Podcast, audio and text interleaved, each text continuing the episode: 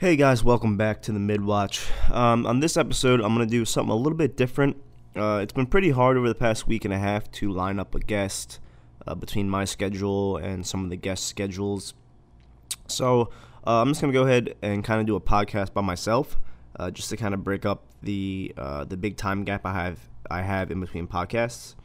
So uh, on this podcast, I kind of wanted to um, go over a speech that it's pretty well well known on Facebook. It's one of like one of like the uh, viral videos that, that, gets shared a lot by a gentleman named uh, William McRaven, or also known as Admiral McRaven.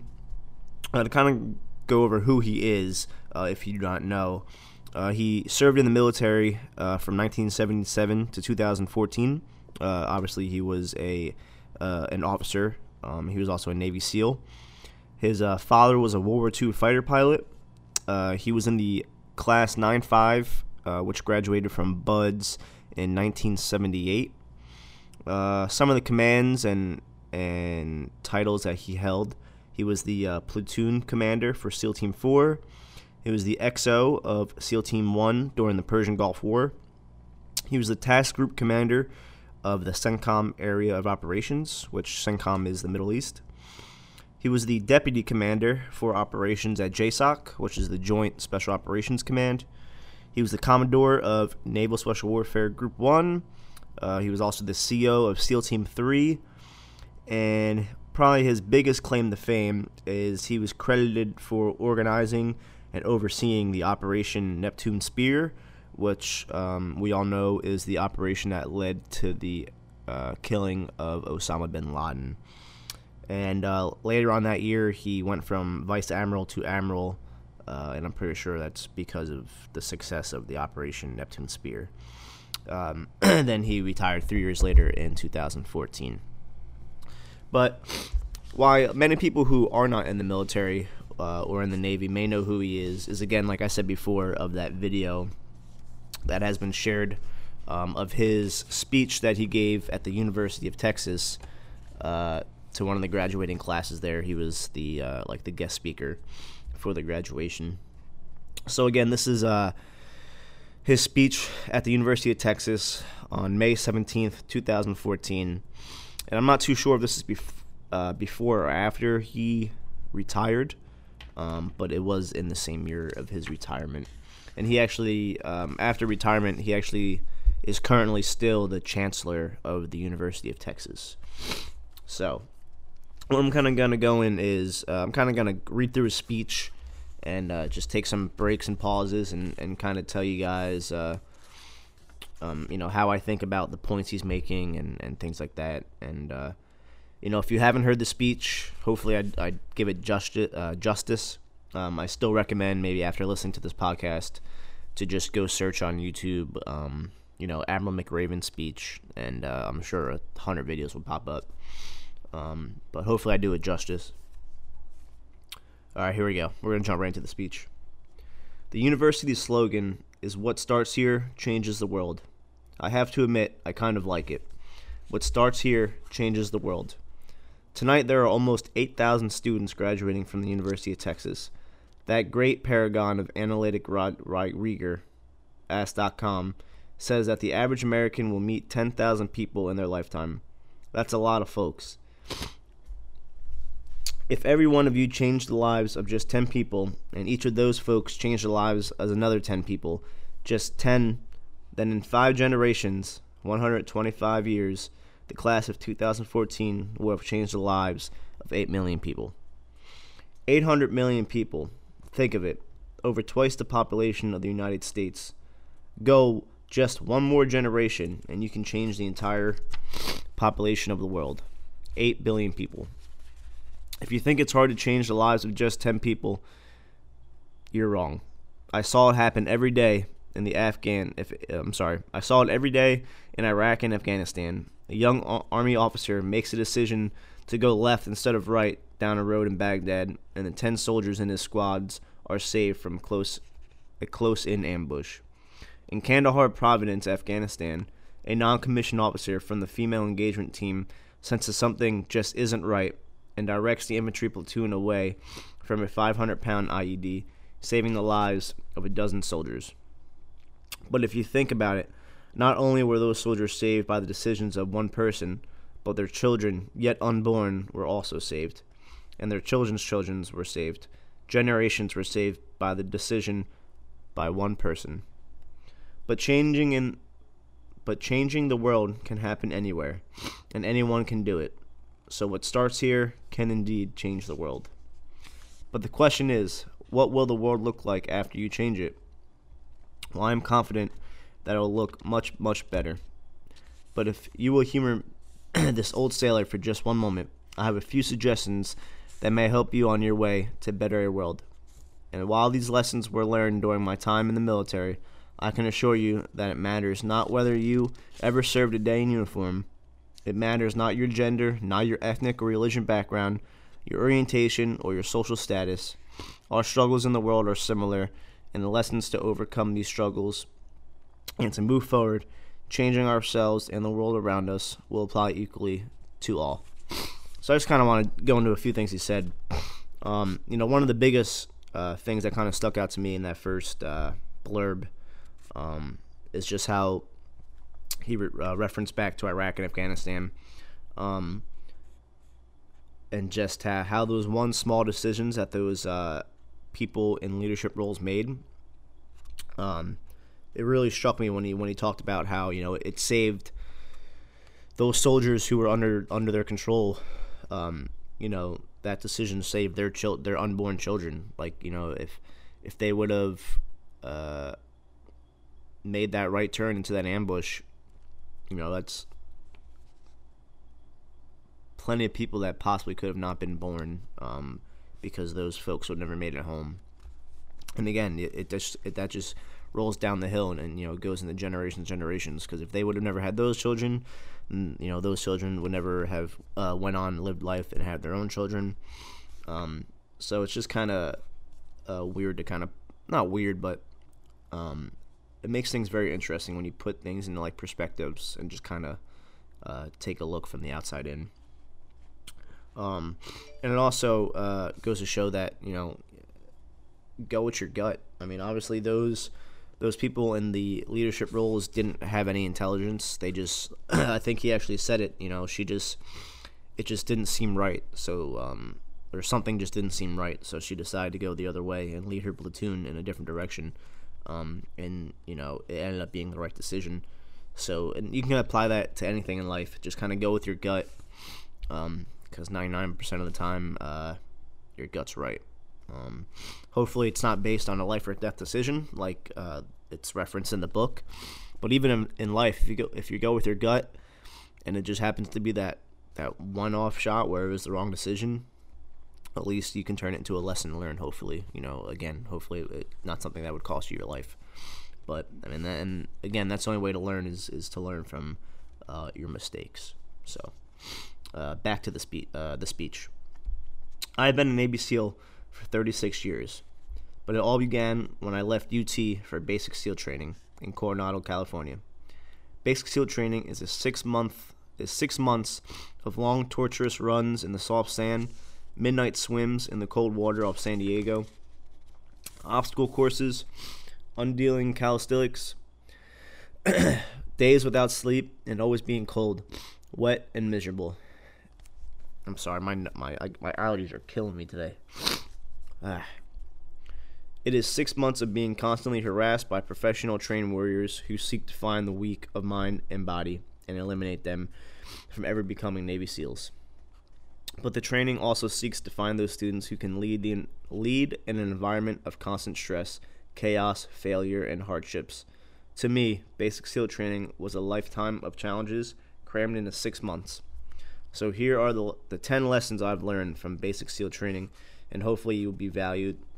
Hopefully they will be valued to you as you move forward in life. So here we go. We're gonna jump right into his his ten lessons, and, and this is the the main part of the speech that I really wanted to share. Because um, again, it's uh, I kind of reference back to it a lot um, in my day to day life. Every morning in SEAL team training, my instructors, who were at the time all Vietnam veterans, would show up in my barracks room, and the first thing they would inspect was your bed. If you not, if you did it right, the corners would be square, The covers pulled tight, the pillow centered just under the headboard, and the extra blanket folded neatly at the foot of the rack. It was a simple task, mundane at best, but every morning we were required to make our bed to perfection. It seemed a little ridiculous at the time, particularly in the light of the fact that we were aspiring to be real warriors, tough battle, hardened seals, but the wisdom of this simple act has been proven to me many times over. If you would make your bed every morning, you will have accomplished the first task of the day. It will give you a small sense of, a small sense of pride, and it will encourage you to do another task and another. By the end of the day, that one task completed will have turned into many tasks completed.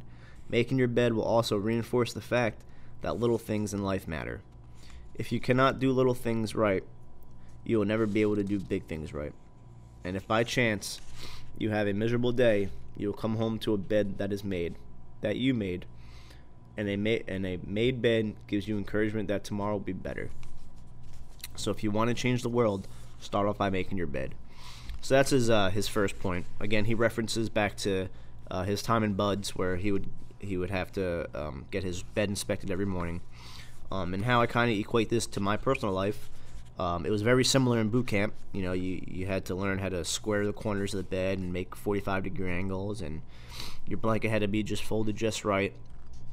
And in boot camp, again, he kind of how he said, you know, it it seemed um, it seemed silly that they were being inspected on their bed because they were in SEAL school. You know, they're going to be hardened warriors. Um, but just like you said, uh, it's not necessarily the specific task of making your bed. Um, it's uh, learning attention to detail. It's learning that um, the small things do matter. Just like you said, uh, you can be the best, you know, the best at what you do, but if you don't have the simple, the simple fundamentals um, down pack, you know, you'll never, you'll never be great. You'll just stay the best.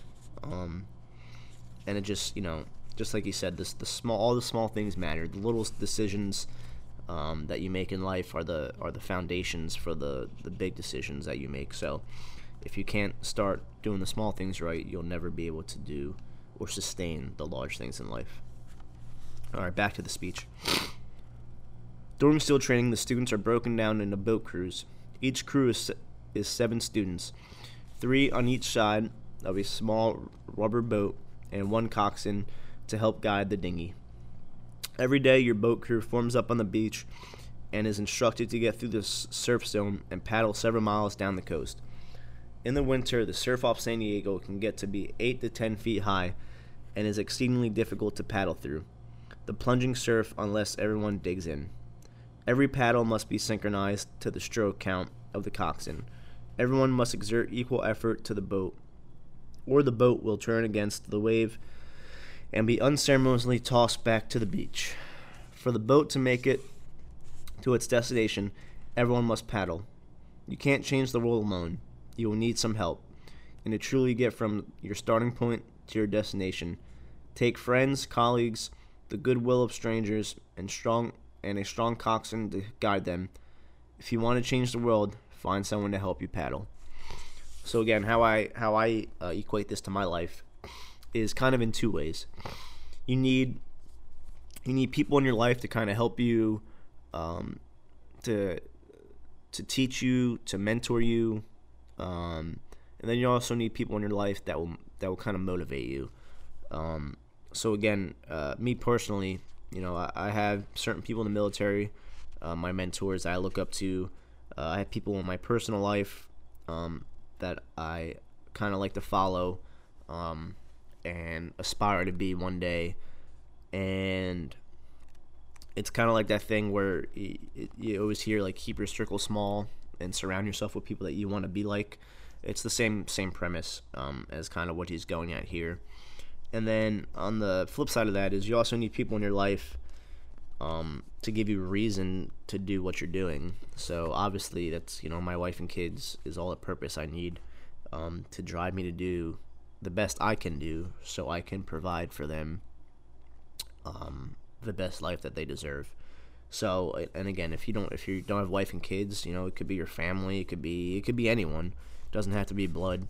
Um, but just find those people that you want to be like one day, and use them as mentors, and kind of follow in their footsteps um, to a certain point. I mean, obviously, you need to pave your own path, but um, you know, there's people who have walked the same type of path that you want to walk. So kind of uh, follow them and, and, implement certain things that they do into your career, and then also just find those people that you want to be successful for. Um, it could it could even be for a certain charity that you really um, you really care about. You know, use those people as motivation. Again, like I said, my wife and kids, your mom, your dad, your uncle, your sisters, your brother, whoever. Just find that certain person um, or people to think about when times get tough, um, and just use them as motivation to keep on going. Back to the speech. Over a few weeks of, of difficult training, my SEAL class, which started with 150 men, was down to just 42. There are now six boat crews of seven men each. I was in the boat with all the tall guys, but the best boat crew we had was made up of little guys, the Munchkin crew, we called them. No one was over about five foot five. The Munchkin boat crew had one American Indian, one African American, one Polish American, one Greek American, one Italian American, and two tough kids from the Midwest. They out pedaled, outran, and outswam all the other boat crews. The big men in the other boat crews would always make good natured fun of the tiny little flippers the Munchkins put on their tiny little feet prior to every swim. But somehow these little guys from every corner of the nation and the world always had the last laugh, swimming faster than everyone and reaching the shore long before the rest of us. SEAL training was a great equalizer. Nothing mattered but your will to succeed.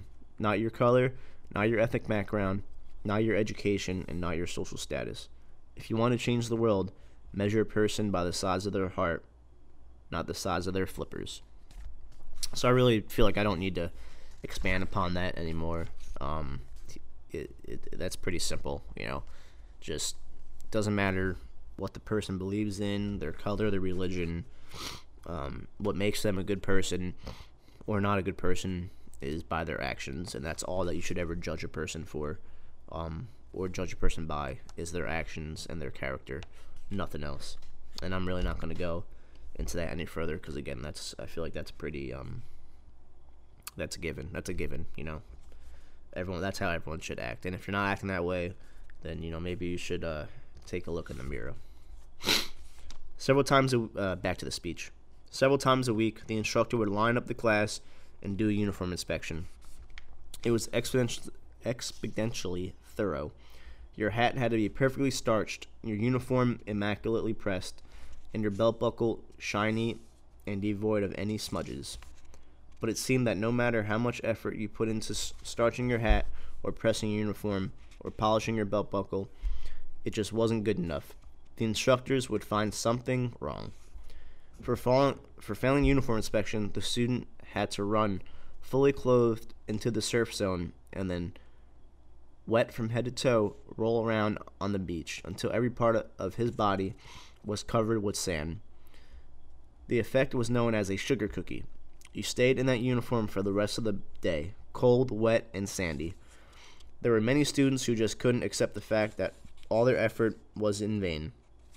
And no matter how hard they tried to get the uniform right, it was unappreciated. Those students didn't make it through the training. Those students didn't understand the purpose of the drill. You are never going to succeed. You are never going to have a perfect uniform. Sometimes, no matter how well you prepare or how well you perform, you'll still end up as a sugar cookie. It's just the way life is sometimes. If you want to change the world, get over being a sugar cookie and keep moving forward. So this this again is a very very good uh, a very good point that you know um, you're gonna get knocked down in life. Obviously, there's no way around it.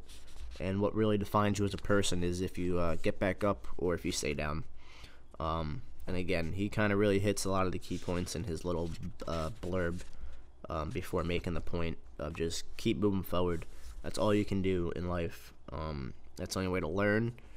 That's the only way to succeed is not to surrender to any failures or anything um, any people who uh, aren't there to motivate you, you know, just keep going, just keep going past them. don't pay any attention to them. Don't give them any of your time. And uh, you know, life's not rainbows, so it's gonna be sandy, cold, and wet sometimes. Um, and again, it's just just keep trucking forward. Um, and kind of going back to what I said before, the the best thing to do that is is by having a purpose, having people or a thing that you're fighting for um, that you won't stop for until you succeed. And always always try to get better. I feel like if you if you ever get to a point in your life where you're satisfied, that's not that's not a good point or a good place to be in because you should always be striving to be better um, in anything that you do. You should always be challenging yourself. You know, you you go to the gym every day to challenge your body, your muscles, um, and you know, no one ever gets to a point of fitness and then stops because they're happy at where they're at. Because what happens in a month or two, you lose that strength, you lose that speed, um, and your brain's kind of your brain's the exact same way. If you don't constantly challenge it, um, you know, you're gonna lose it, and uh, you know, uh, that's something I do a lot, and something I challenge. Uh, I have a problem with. I get very complacent very easily, and that's something that I'm trying to break through, um, and and change my way. It takes 21 days uh, to form a habit and a lifetime to break it. That's another another quote that kind of sticks with me, um, and that's something that that's one of my flaws is I get very complacent and very unmotivated sometimes. But it's something I work on every day to try to get better at. Um, back to the speech. Every day during training, we, uh, I'm sorry. Every day during training, you were challenged with multiple physical events long runs, long swims, obstacle courses, and hours of calisthenics. Some things designated or designed, I'm sorry, some things designed to test your mental, your metal. I don't even know what that word is. Em- metal, metal. This probably wasn't the best idea for me to read a speech. Every event had standards, times you had to meet. If you failed to meet those standards, your name was posted on a list. And at the end of the day, those on the list were invited to a circus. A circus was two hours of additional calisthenics designed to wear you down, to break your spirit, to force you to quit. No one wanted a circus. A circus meant that for the day you didn't measure up. A circus meant more fatigue, and more fatigue meant that the following day would be more difficult. The circus, the circuses were likely, but at some at some time during SEAL training, everyone, everyone made the circus list. And an interesting thing happened at, to those who were constantly on the list. Over time, those students who did not, who did two hours of extra calisthenics, got stronger and stronger. The pain of the circus built inner strength, built physically res, physical resilience. Life is life is filled with circuses. You will fail. You will likely fail often. It will be painful. It will be discouraging. At times, it will test you to your very core. If you want to change the world, don't be afraid of the circuses. So this is kind of like going, going into kind of what I was saying before. Um, you know, you you will fail, and um, what defines you as a person, as a man, as a woman, is just what you do with that failure. If you turn it into a lesson, if you turn it into motivation, or if you just sit there and you know sob over the over the failure and and don't keep it going or don't keep it moving. Um, again, these are pretty you know pretty simple tasks um, that I feel many people know, but not many people implement them into their own lives. All right, back to the speech. Actually, I want to take a quick sip of coffee. All right. At least twice a week, the trainees were required to run the obstacle course. The obstacle course contained 25 obstacles, including a 10 foot high wall, a 30 foot cargo net, and a barb, barbed wire crawl, to name a few. But the most challenging obstacle was the slide for life. It had a three level, 30 foot tower at one end and a one level tower at the other. In between was a 100 foot long rope. You had to climb the three tier tower, and once on top, you grabbed the rope, swung underneath the rope, and pulled yourself hand over hand until you got to the other end. The record for the obstacle course had stood for years when my class began begun training in 1977. The record seemed unbeatable until one day a student decided to go down the slide for life head first. Instead of swinging his body underneath the rope and inching his way down, he bravely mounted the top of the rope and thrusted himself forward. It was a dangerous move, seemingly foolish, and fraught with risk. Failure could mean injury and being dropped from from the training. Without hesitation, the student slid down the rope fast, and instead of several minutes, it took him only half the time. By the end of the course, he had broken the record. If you want to change the world, sometimes you have to slide down the obstacle head forward, head first. So again, um, I feel like the past like three or four points have really tied into each other. Um, you just got to go into life head first and just keep going. And again, um, how he he said how the trainee kind of didn't go the same path that everyone else took. He kind of um, you know innovated and and looked at the slide of life in a different way and said, hey, like you know we've been doing it this way for so long, but I think uh, you know I can still complete the same task, but just doing it on a different route. So he, instead of swinging himself underneath the rope, he stayed on top of the rope and, and kind of slid down that way. And um, that's kind of like how I said before when you find those mentors and those people that you want to be like, you know, those people are in place to to, to kind of guide you on the path, but it, you're still responsible for making your own path in your own way. Doing exactly what those mentors did won't necessarily mean that you get the same results, but you can kind of use their techniques and their lessons as guidelines to kind of create your own path. And that's exactly what this trainee did. He he wanted to complete the same task um, by of sliding down the rope, but he put his own twist onto it. And again, you can apply that to anything in life. Back to the speech after my sip of coffee. All right. During the land warfare phase of training, the students are flown out to San Clemente Island, which lies off the coast of San Diego. The waters off San Clemente are a breeding ground for great white sharks. To pass SEAL training, there is a series of long swims you must complete. One is the night swim. Before the swim, the instructors joyfully brief the trainees on all the species of sharks that inhabit the waters of San Clemente. They assure you however, that no student has ever been eaten by a shark, at least not recently. But you are always taught that if a shark begins to circle your position, stand your ground, do not swim away, do not act afraid. And if the shark, hungry for a midnight snack, darts towards you, then summon up all your strength and punch him in the snout. He will then turn away and swim. There are a lot of sharks in the world, if you hope to complete the swim, you'll have to deal with them. If you want to change the world, don't back down from the sharks. So again, this is kind of going back to what I said. Um, you're going to come across those negative people in life that are going to be that are going to hold you back, that are going to tell you, "Oh, you're crazy. You know, you can't do that," or you know, that's never going to happen. And um, you just have to prove those people wrong and never back down to them. Never, you know, never think that they're right.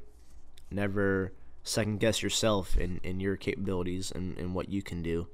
Um, and, you know, you just got to physic- uh, figuratively um, punch them right in the snout and prove them wrong. And uh, just keep going with your head down and keep trucking forward. Back to the speech.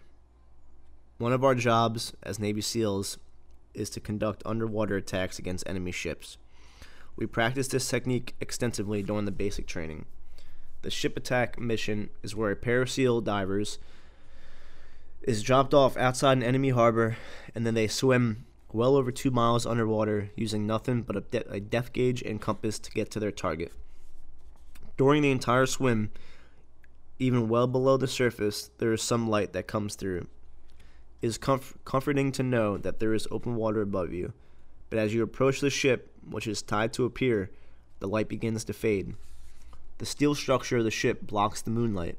It blocks the surrounding street lamps. It blocks all the ambient light. To be successful in your mission, you have to swim under the ship and find the keel, the center line, and the deepest part of the ship. This is your objective, but the keel is also the darkest part of the ship, where you cannot see your hand in front of you, or I'm sorry, where you cannot see your hand in front of your face, where the noise from the ship's machinery room is def- def- deafening, and where it is easy to get disoriented and fail. Every SEAL knows that under the keel, at the darkest moment of the mission, is the time when you must be calm, composed, when all of your tactical skills, your physical power, and all your inner strength must be brought to bear. If you want to change the world, you must be your very best in the darkest moments. So again, this is going back to those fundamentals, to the small things.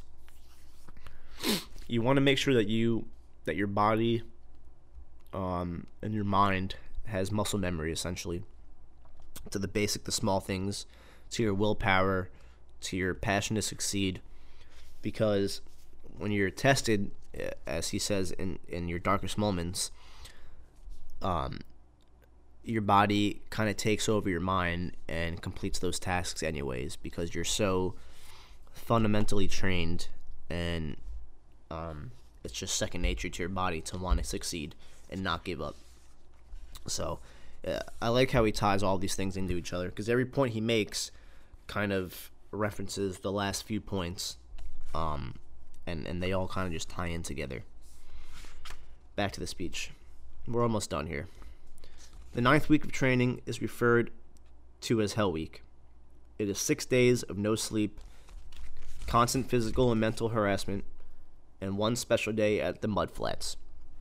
The Mud Flats are an area between San Diego and Tijuana where the water runs off and creates the Tijuana Sloughs, a swampy patch of terrain where the mud will engulf you. It is on Wednesday of Hell Week that you paddle down the mud flats and spend next 15 hours trying to survive the freezing cold mud, the howling winds, and the insistent pressure from the instructors to quit. As the sun began to set that Wednesday evening, my training class, having committed some infractions of the rules, was ordered between or was I'm sorry, was ordered into the mud. The mud consumed each man till there was nothing visible but our heads. The instructors told us we could leave the mud if only five men would quit. Just five men, and we could get out of the oppressive cold. As I look around the mud flat, the mud flats, it is apparent that some students were about to give up. It was still over eight hours till the sun came up. Eight more hours of bone chilling cold. The chattering teeth and the shivering moans of the trainees were so loud it was hard to hear anything. And then one voice began to echo through the night. One voice raised in song. The song was terribly out of tune, but sung with great enthusiasm. One voice became two, and two became three, and before long everyone in the class was singing. We knew that if one man could rise above the, the misery, that others could as well. The instructors threatened us with more time in the mud if we kept on singing, but the singing persist- persisted, and somehow the mud seemed a little warmer, the wind a little tamer, and the dawn not so far away. If I have learned anything in my time traveling the world, it is the power of hope, the power of one person, a Washington, Lincoln, King, Mandela, and even a young girl from Pakistan, Malala. One person can change the world by giving people hope. If you want to change the world, start singing when you're up to your neck in mud.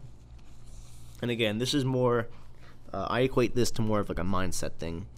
Um, and uh, you have to find the silver lining, silver lining in any uh, situation. So if you are in that situation where you're failing, or you're, um, you know, you feel like you're about to hit a brick wall, um, you have to find the silver lining in that. And a lot of the times, you just learn. Mo- most of the time, you're at that point because of a decision that you made, and the silver lining could just be the lesson from that decision, kind of like how we talked about before. Um, and it could just be hopeful. Op- being optimistic, being hopeful, hopeful can can change a lot of things um, on their own. Just having the right mindset, um, and that's uh, that's kind of how I equate that to Um, I equate that point to my life. Finally, in SEAL training, there is a bell, a brass bell, that hangs in the center of the compound for all the students to see. All you have to do to quit is ring the bell. Ring the bell, and you no longer have to wake up at 5 o'clock. Ring the bell, and you no longer have to. you have to do the freezing cold swims. Ring the bell, and you no longer have to do the runs, the obstacle courses, the PT, and you no longer have to endure the hardships of training. Just ring the bell. If you want to change the world, don't ever ring the bell. And this is his last point in the speech, which essentially means just never give up, no matter how hard it gets. Think of those people um, that motivate you. Think of those people that you're that you're living life for. You should never be living life for yourself. And that's the biggest point that I, I want to make in everything that I do, because it's over the past two years that mindset has really helped me in my personal and professional life. Um, that life is not about me. It's not about you. It's about the people around you and that should be the biggest. Um, I think that the fact that you have people relying on you is the biggest motivator um, that anyone can have because if you fail, they fail, and you never want to be a failure to other people. You never want to have that on your conscience. So, never ever ring the bell in life. To the graduating class of 2014, you're moments away from graduating, moments away from beginning your journey through life, moments away from starting to change the world for the better. It will not be easy. Start each day with a task completed. Find someone to help you through life. Respect everyone. Know that life is not fair and that you will fail often. But if you take some risks, step up when the times are toughest, face down the bullies, lift up the downburden or the downtrodden, and never ever give up. If you do these things, then the next generation and the generations to follow will live in a world far better than the one we have today. And what happened here will indeed have changed the world for the better. Thank you very much. That's the end of his speech. Um, so again, I, I really highly recommend you guys going to YouTube it and kind of listening to him say it because I'm sure I did it no justice reading's not my strong point, um, as you guys can clearly hear. Um, but uh, again, it's um, he also has a book, and that's what I read out of. Um, the speech is just like the back part of the book, um, but the book itself is is uh, it's like a book about his life. It's called Make Your Bed. That's the title of the book. Um, it's a short read, uh, but it's very good. And again, it's, it's something that I reference a lot uh, in my personal life. Um, ever since I heard the speech a couple years ago on Facebook, um, it was really inspiring to me, and uh, I thought it would have been a good, uh, a good thing to kind of share on the podcast.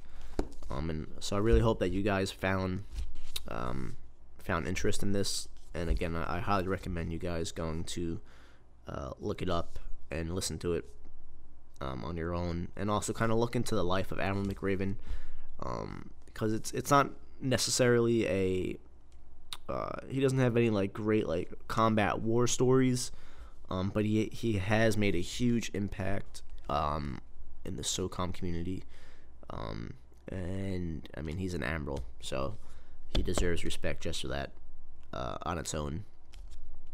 Um, so again, I hope you guys appreciated this podcast, uh, and uh, our next one will be back to our regularly uh, our regular guests um, conversations, and um, yeah, I really don't know what to say right now. That that speech just kind of always takes me back, and I'm kind of always speechless after the speech because it I just have a bunch of things running through my head right now, and it really uh, it really makes you think about life and and how you live it, and if you're living it right. Are you ever living life right? Um, you know, there's always something that you can do better. Always something that you can learn. There's uh, there's just always something that you can do, and uh, I hope one day everyone thinks that way. Because as he said, it would it'll make the world a lot better, and um, you know the again the biggest thing I want to push is life is not about you. It's never about you. It's always about them. Um, and you can take that however you want and apply it to your own life however you want. But I just uh, highly encourage that you find uh, the them in your life, find out who that is, what that is, and just start living life for that, for that thing, that person, that cause. Because um, if you just live life for you, you're never gonna get anywhere. So, thanks again for listening. Uh, leave your leave your feedback if you like these kind of podcasts. I could do more. Uh, there's plenty of speeches that I really uh, I enjoy, um, and that you know I would have no problem in sharing to you guys. So uh, thanks again for listening. Don't forget to subscribe to the podcast on the Apple iTunes app. Um, you can also subscribe on SoundCloud. And uh, also, don't forget to subscribe to the YouTube page. All the links will be in the description. Thank you again, guys, and have a good one.